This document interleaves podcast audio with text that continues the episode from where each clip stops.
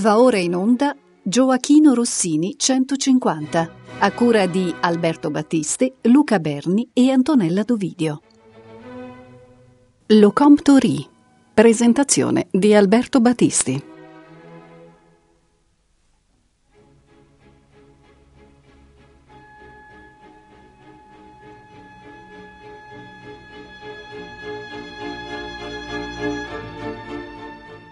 Saluto a tutti da Alberto Battisti, da Gianluigi Campanale che ci segue in cabina di regia. Oggi parliamo di Le Comptorie, che è la penultima opera di Rossini. Andrà in scena il 20 agosto del 1828, quindi esattamente un anno prima del Guillaume Tell, col quale si chiude, come a tutti è noto, l'itinerario creativo di Rossini per quanto riguarda la sua formidabile esperienza teatrale, di teatro musicale. Ma Le Comptorie è un caso davvero unico, non soltanto all'interno del te- della, della, vicenda artistica teatrale di Rossini, ma di tutta la, la storia dell'opera. Si tratta di un'opera eh, che è costruita per due terzi almeno sul materiale proveniente da un'altra opera. Quest'opera è l'opera immediatamente precedente al Contori, la cantata scenica, quella surreale festa teatrale composta per l'incoronazione di re Carlo X nel 1824, che è il viaggio a Reims. La riscoperta del viaggio a Reims, come avrete sent- sicuramente sentito nella scorsa settimana, eh, quando l'opera è stata presentata da Marco Mangani, ha permesso di fare il punto su molti elementi, molte questioni che riguardano anche le Contori. Quest'opera, come tutti sanno, parlo del viaggio a Reims, era scomparsa, eh, si sapeva che molta di quella musica era finita nel via- nelle Contori, ma eh, la musica mancante eh, no, era davvero uscita dall'orizzonte fino a quando non è stata ritrovata. Ma non voglio ritornare a parlare di quell'opera perché sennò faremmo oggi certamente un doppione. Ma potendo ora contare su tutto il materiale del viaggio a Reims, il confronto fra l'opera originale e quella che ne è derivata eh, ci aiuta molto nel capire eh, cosa ha fatto Rossini effettivamente con il, con il Contori ed ha fatto un vero e proprio miracolo perché non si tratta semplicemente come era accaduto tante tante altre volte di un'auto in prestito di un trasferimento di un pezzo in un'altra opera, da un'opera seria a un'opera buffa e viceversa, molto spesso invece proprio da un'opera seria a un'opera buffa, tutto sommato, per quanto riguarda la statistica, di adattamenti di comodo, di aggiustamenti, di miglioramenti certamente, ma eh, con quella tipica sua estetica che prescinde in qualche modo dalla, dalla, destinazione psicologica drammatica di un pezzo di musica e lo considera semplicemente come un materiale, un bel materiale che può essere facilmente trasferito altrove e che prende la sua connotazione e anche la sua vita drammatica a seconda delle parole, dei personaggi, della situazione. No, in questo caso si tratta di una gigantesca quantità di questo materiale musicale, ma che prende davvero vita completamente nuova. È una trasformazione davvero quasi inspiegabile per molti aspetti, anche perché la trasformazione avviene tra due opere in lingua diversa tra un'opera in italiano, che è l'ultimo contributo di Rossini allo stile buffo, anche se ormai è uno stile buffo che in qualche modo trasfigura se stesso, che diventa specchio di se stesso, che esaspera nella collocazione surreale degli eventi musicali e nella assenza pressoché totale di una vera e propria drammaturgia all'interno dell'opera, non può essere certamente considerato come dire un'opera buffa propriamente detta, ma una sorta di rispecchiamento al quadrato del linguaggio del Rossini buffo in una gigantesca eh, vetrina, passerella di grandi cantanti che trovano con questa musica, trovavano con questa musica il pretesto per la loro straordinaria esibizione del tutto occasionale. Non a caso Rossini ritirò questa musica poco dopo le, le, le, le uniche rappresentazioni del viaggio a Reims, la nascose bene perché soltanto negli anni Ottanta del Novecento è stata ritrovata e poi la trasferì nel 1828, ormai incalzato si può dire da un pubblico che chiedeva un'opera nuova a tutti gli effetti. Una Parigi che eh, lo aveva colmato d'onori e anche di ori e anche di, di, di danari, ma che vedeva poi in questo eroe della musica contemporanea un, una scarsissima produzione, una scarsissima attenzione alla, alla, fame e alla sete del pubblico parigino nei confronti del suo teatro. Aveva eh, rifatto alla francese, si potrebbe dire, allargandole a dismisura, certamente, ma comunque erano rifacimenti. Il Maometto II che era diventato le siège de Corinthe, il Mo- Mosè e Faraone, Mosè in Egitto, napoletano, che era diventato le Moïse e Faraone, Aveva poi prodotto questa stramberia che era il Viaggio Reims, ma un'opera nuova a tutti gli effetti non era stata ancora prodotta. E in qualche modo ciurla nel manico, rovesciando mm, più di metà del Viaggio a Reims dentro Le Contorie, ma in realtà consegnando al pubblico parigino non soltanto una nuova opera, ma una nuova strada dell'opera francese. Perché questa non è a tutti gli effetti una trasformazione che produce per esempio un'opera comique, come ci si potrebbe immaginare, ovvero quel genere di teatro francese in cui i dialoghi non sono cantati ma parlati e sono intervallati da numeri musicali chiusi. Al genere glorioso dell'opera comique iniziato alla metà del Settecento e che arriverà, pensate, fino a Carmen di Bizet, che appartiene comunque a questo genere a dispetto del finale più che tragico, le Contorie non appartiene. Le Contorie è un'opera a tutti gli effetti perché è tutta cantata, anche le parti diciamo dialogiche sono risolte come recitativi accompagnati. E il colore, la materia prima, l'atmosfera in cui questa commedia licenziosa, a tutti gli effetti, eh, si svolge è puramente francese. Di italiano rimane certamente il segno indelebile di un autore come Rossini, ma il linguaggio, benché nato in un'opera italiana come il Viaggio a Reims, si trasfigura, si trasforma, si rigenera, subisce una sorta di palingenesi che diventa opera francese e che aprirà la strada a tanto teatro, diciamo, leggero, comico dell'epoca successiva. Per esempio, eh, trovo che molto del teatro maggiore, del teatro più riuscito, del teatro più significativo di Jacques Offenbach sia davvero debitore eh, nei suoi esiti migliori appunto a Le Contorie. Detto questo, Le Contorie eh, prende a spunto una leggenda medievale di, un, di questo conte che era diventato una specie di pericolo pubblico nei villaggi francesi del Medioevo una leggenda che riguarda appunto un pericolosissimo seduttore che si infilava in tutte le dimore attraverso um, riuscitissimi travestimenti e che metteva a repentaglio la virtù, ammesso che ci fosse, di tante signore e signorine castellane, un Don Giovanni medievale, eh, consegnato alla tradizione da un conto, cioè da un racconto popolare che veniva già ripreso dal, dal librettista, celebre, il celebre laboratorio, officina, chiamiamola così, opificio di libretti di Scribe, in un lavoro del 1816 in forma di opera comique, quindi con i dialoghi parlati, pic- un piccolo vaudeville basato su questo Don Giovanni medievale.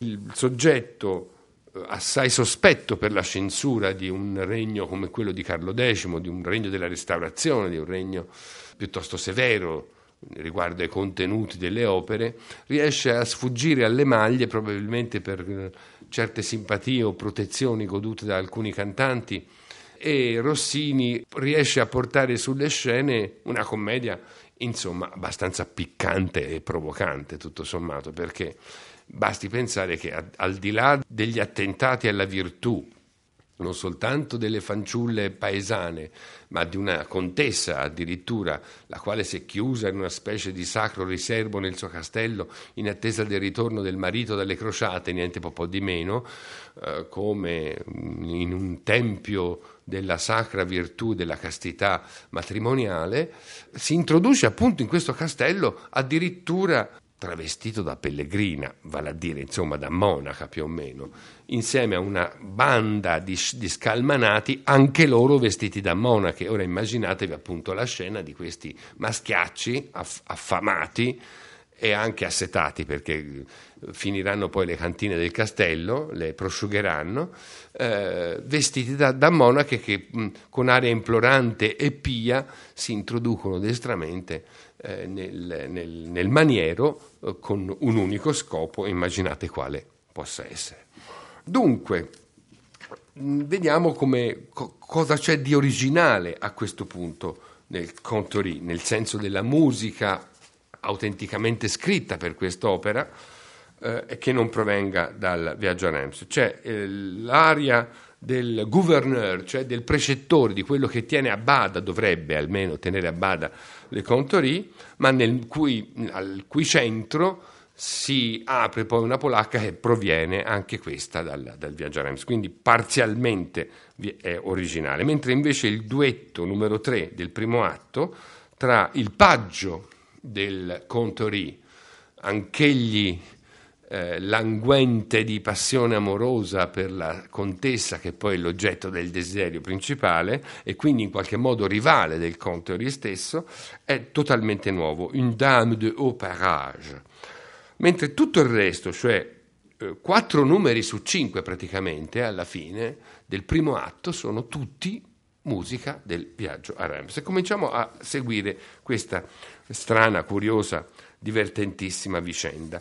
L'inizio è la, dire, l'annuncio a un folto gruppo di eccitati paesani che è arrivato un pio eremita in grado di dare preziosi consigli non, non soltanto ma anche di risolvere questioni di ogni genere, da quelle di salute a quelle soprattutto di cuore. Siamo al castello di Formoutier nella Touraine e Rimbaud, travestito da inserviente di questo eremita, esorta i villici a cogliere l'arrivo di questo santone, di quest'uomo miracoloso, dotato di virtù profetiche e di straordinaria lungimiranza. Ascoltiamo. Ed è una pagina identica a quella dell'introduzione del viaggio a Reims.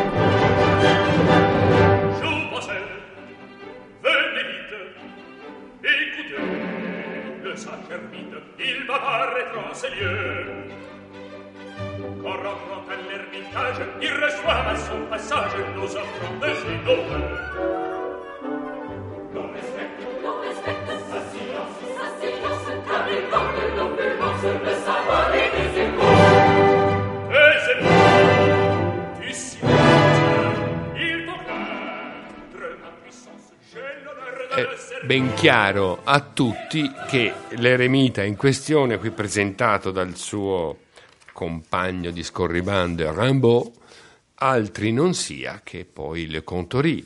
E a questo eremita accorre Dame Ragonde, dama di compagnia della contessa di Formoutier, che viene a chiedere un sostegno perché la contessa soffre di un male, di malinconia, di un male, di tristezza infinito. E naturalmente Rimbaud dice: Guarda, la contessa è salva perché non poteva incontrare certamente migliore guaritore e consulente che questo santo eremita. E sentiamo l'arrivo del santo eremita. L'edizione abbiamo ascoltato mh, per l'introduzione è quella diretta da John Eliot Gardiner con i complessi dell'opera di Lione, che ho prescelto proprio per la correttezza della pronuncia francese e per farvi gustare quanto francese sia quest'opera di un italiano che vi ha riversato un'opera italiana intera praticamente dentro miracolo davvero strano e unico. E andiamo ora invece a sentire quello che è oggi il più accreditato e più acclamato interprete delle Contori e che ha reso quest'opera nuovamente popolare grazie alla sua bravura e alla sua perfetta identificazione col personaggio, vale a dire il tenore peruviano Juan Diego Flores, che ora qui sentiamo nell'edizione colta registrata al Rossini Opera Festival. È il, la sua presentazione, potremmo dire, la sua autopresentazione, che le destins prospères accueillent vos prières. La paix du ciel, mes frères, soit toujours avec vous. Con aria proprio pia, no? Che i destini prosperi siano, accolgano le vostre preghiere, la pace del cielo, fratelli miei, sia sempre con voi. Con tono quasi addirittura liturgico. Venite, fanciulle, a raccontarmi le vostre pene crudeli. Venite, mie belle, a essere consolate. Io sono colui che aiuta tutte le famiglie e riesce anche a trovare uno sposo per tutte le fanciulle, guarda caso.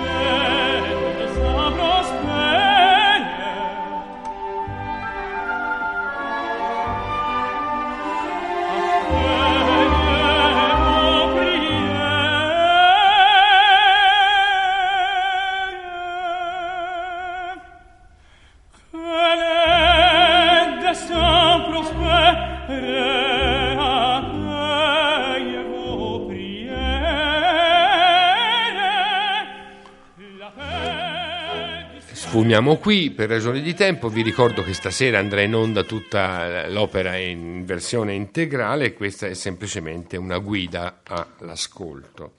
Dunque, andando avanti nella vicenda, troviamo che il precettore del conte si presenta al pubblico dopo che l'eremita, seguito da, da, da tutto il popolo festante, e benaugurante, si è, si è, mosso verso le sue sorti progressive, il precettore del conte stesso arriva in scena assai preoccupato e inviato dal padre del conte Ori per controllare che il figlio non ne abbia fatta un'altra delle sue.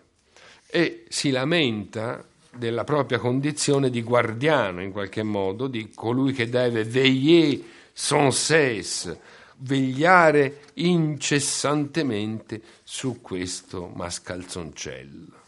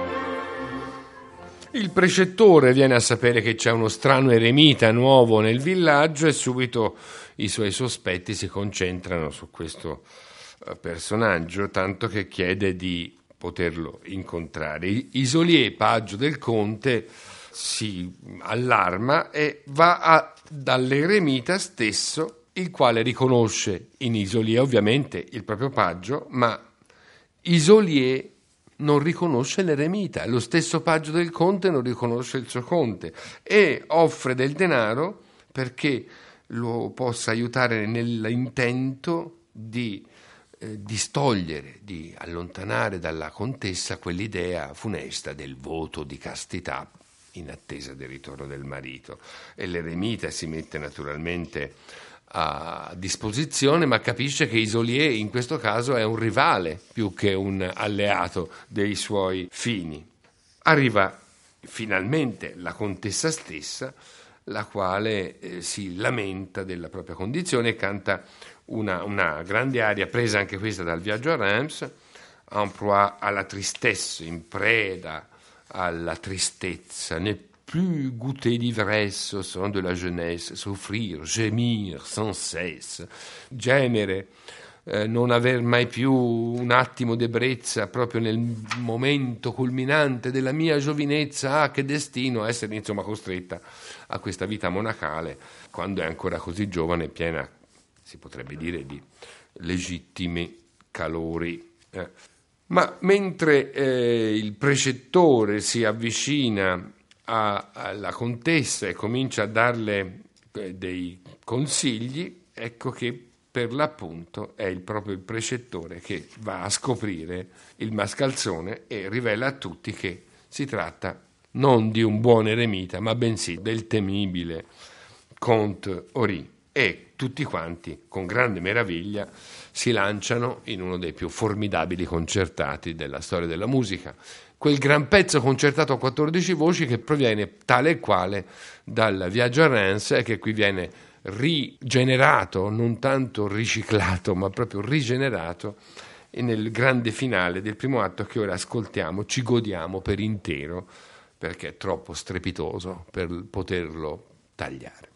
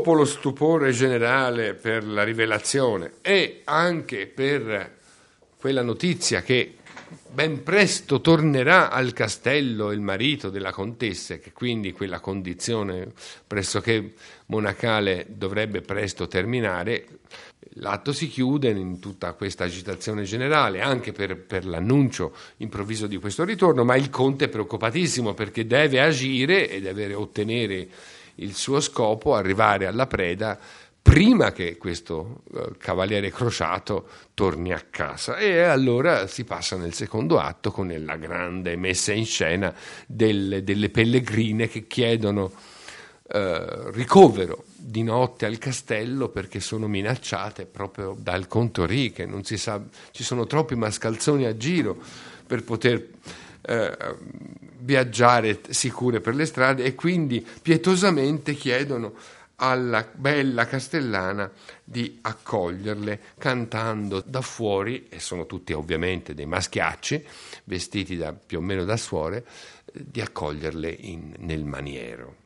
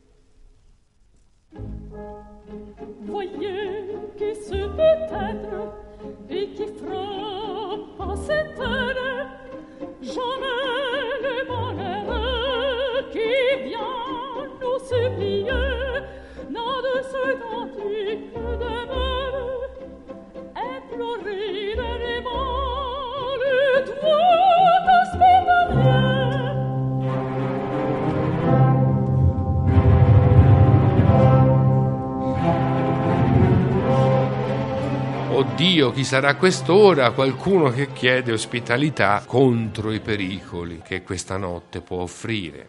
E le, le, le finte pellegrine rinnovano la loro richiesta e alla fine vengono esaudite e vengono fatte entrare.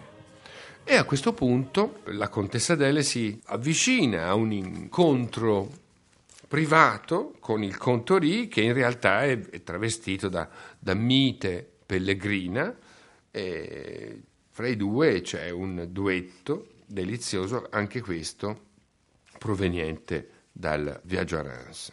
Infine arriviamo poi alla, alla brigata che accompagna Le Contory e eh, il più intraprendente di questi, cioè il compagnone di, di Henri Rimbaud, racconta di essere finito nelle cantine del castello dove ha scoperto le meraviglie della collezione, l'ha depositata di bottiglie e qui comincia una vera e propria scena bacchica in cui le pellegrine, le finte pellegrine si danno a una specie di orgia di vino e cominciano a stappare una dietro l'altra. Il racconto di questa meravigliosa scoperta da parte di Rimbaud è la traduzione, per così dire, di quella celebre aria medaglie incomparabili di Don Profondo del viaggio a Reims che viene trasformata appunto nella narrazione di questa fantastica eh, scoperta della cantina. E ora ce l'ascoltiamo per intero, dans ce lieu solitaire.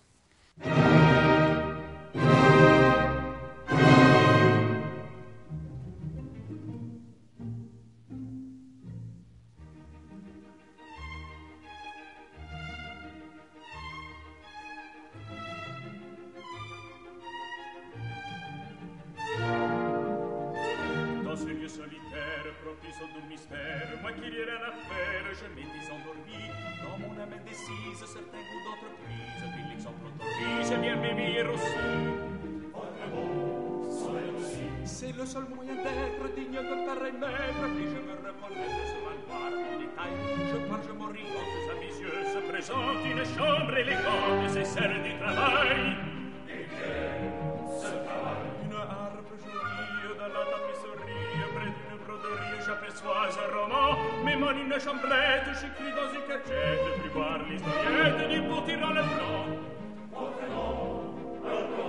Je sors de l'oratoire et j'entre au réfectoire Où rien ne me fait croire à l'espoir de festin. Marchant à l'aventure sous une voûte obscure J'entrevois l'ouverture d'un affreux souterrain.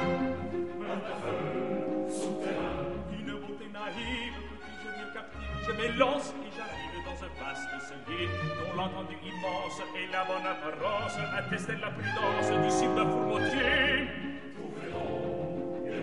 Arsenal redoutable qui fait conflit sa table d'un courage indotable contre le sarrasin. Armée immense et belle d'une espèce nouvelle, plus à craindre que celle du sultan Saladin. C'est charmant, c'est bien. Près des vins de Touraine, je vois ceux d'Aquitaine, et ma vie incertaine s'égare en mécontent. Là, je vois l'Allemagne, ici brille l'Espagne, la frémie, le champagne du joug impatientant. C'est divin, c'est charmant. J'hésite au trouble extrême, au doux péril que j'aime, et seul avec moi-même, contre porte ennemie, au hasard je m'élance, sans compter, je commence et j'attaque avec veillance à la voie de pays. Sans compter, je commence, j'attaque avec veillance, j'attaque avec veillance à la voie de pays, à la voie de pays, à la voie de pays. Quelle conquête, pour moi s'apprête, mais je m'arrête, j'entends du bruit, quelqu'un s'avance vers moi silence. De notre course, les murs frémissent, ils retentissent. On va marcher, on vit, arrête, arrête,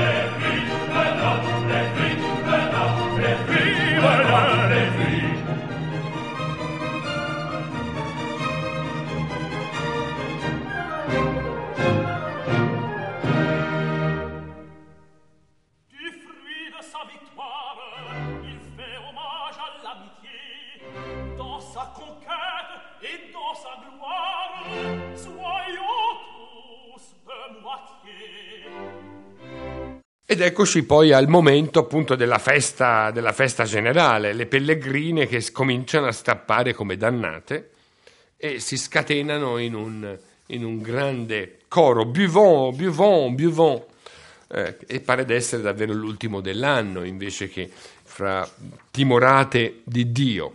Questo pezzo fa ricordare davvero alcune pagine dell'ultimissimo Rossini, cioè des Péchés de vieillesse. In particolare c'è un toast pour le, le premier de l'an, per il primo dell'anno, che sembra davvero Uh, qui profetizzato un, un, auguri per il Capodanno, insomma, per, per, un coro a quattro voci, o anche il famoso Chœur de chassé démocrate, il coro dei cacciatori democratici, che qui è prefigurato in qualche modo. È come se Rossini avesse in queste ultime pagine del Contori quasi quasi letto il proprio futuro di compositore fuori dal tempo, di un compositore alla ricerca di stranezze e di una presenza totalmente antistorica ormai, ma anche per certi aspetti profetica di, di un certo Novecento.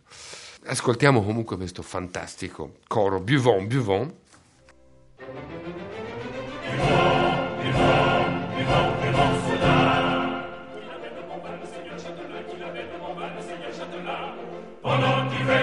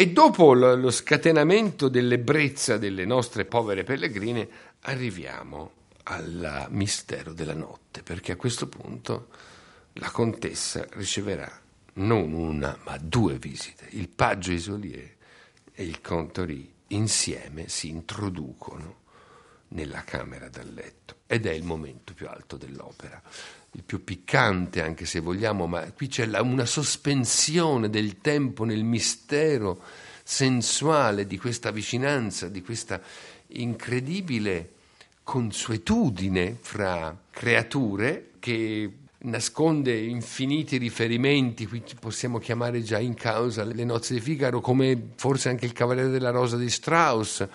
C'è una invenzione che travalica la, la commedia e ci porta davvero nella meraviglia del mistero di una sensualità che però alla fine viene negata perché nessuno di questi tre personaggi riuniti nel, nella stessa alcova à la faveur de cette nuit obscure, col favore di questa notte oscura, avançons-nous e sans la réveiller, il faut céder au tourment che j'endure. E avanziamo, senza svegliarla, facciamo che ceda al tormento che io provo. Ma nessuno, ripeto, riuscirà a portare a compimento i suoi desideri perché una marcetta infame interromperà questa estasi e farà poi tornare improvvisamente e repentinamente i crociati al castello e quindi la storia finisce, per così dire, con un palmo di naso, sia per il paggio Isolier ma soprattutto per il protagonista Le Contori che non coglie il frutto che aveva pensato di cogliere. Seguiamo questa nuit obscure.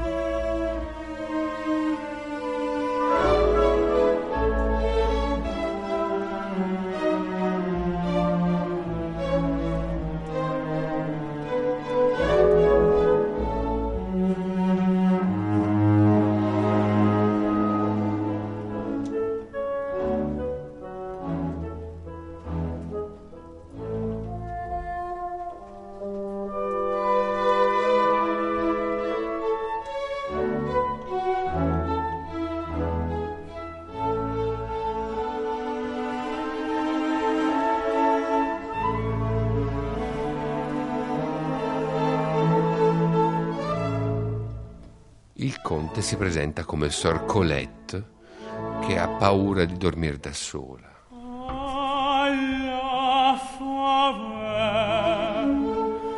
cette nuit obscure, avançons-nous, avançons-nous, sans la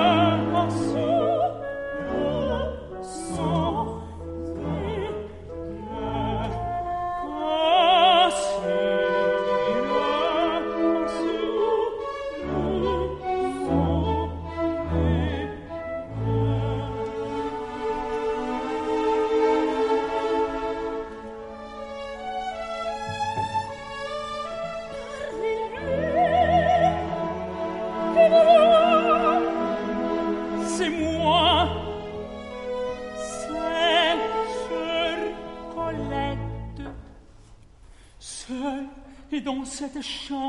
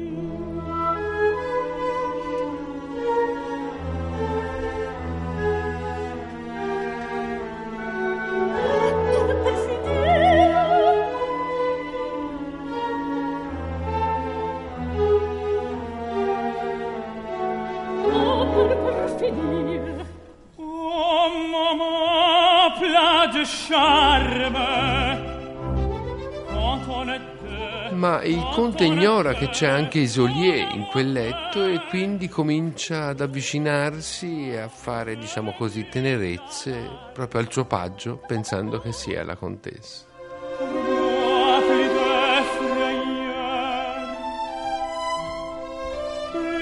frayeur quand cette main est sur mon cœur.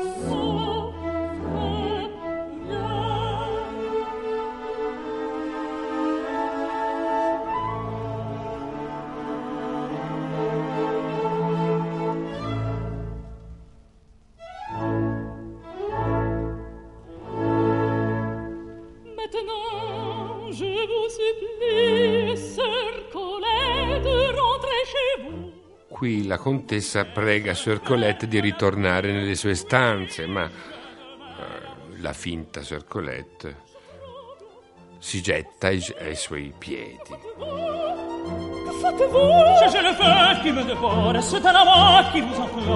Vela di essere in realtà un amante.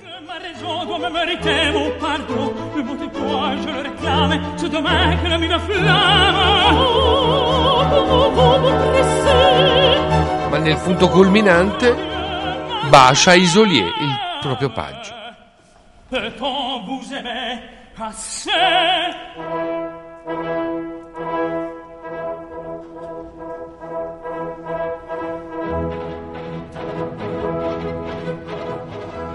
Eh, la vertigine, l'estasi, fine, fine qua con questo annuncio militaresco che purtroppo il, eh, i mariti stanno tornando. E già avvertiti tutte quante le signore del villaggio che questo ritorno era imminente per evitare brutte figure, diciamo così, infatti Isolier si era introdotto nel castello proprio per dare questa notizia, qua finisce appunto senza nessuna conclusione, d'altra parte il buon costume avrebbe impedito qualsiasi altra conclusione, la vicenda del Contori. Ma qui si apre la vicenda dell'opera francese dell'Ottocento, a tutti gli effetti, come si aprirà per l'opera seria, per la grande opera epica anche, anzi, un anno dopo con il Guglielmo Tell, e là si aprirà davvero la vicenda europea dell'opera romantica.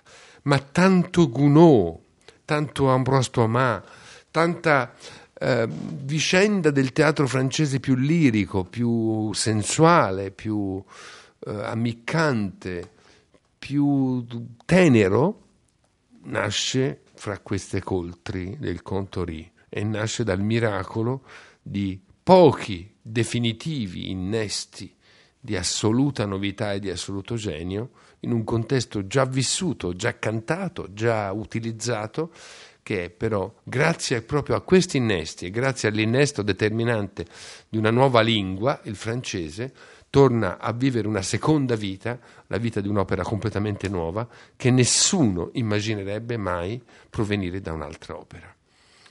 Miracoli di Rossini. A voi un caro saluto da Alberto Battisti e da Gianluigi Campanale. Buon ascolto stasera del Contori integrale nella versione del Festival Rossini di Pesaro.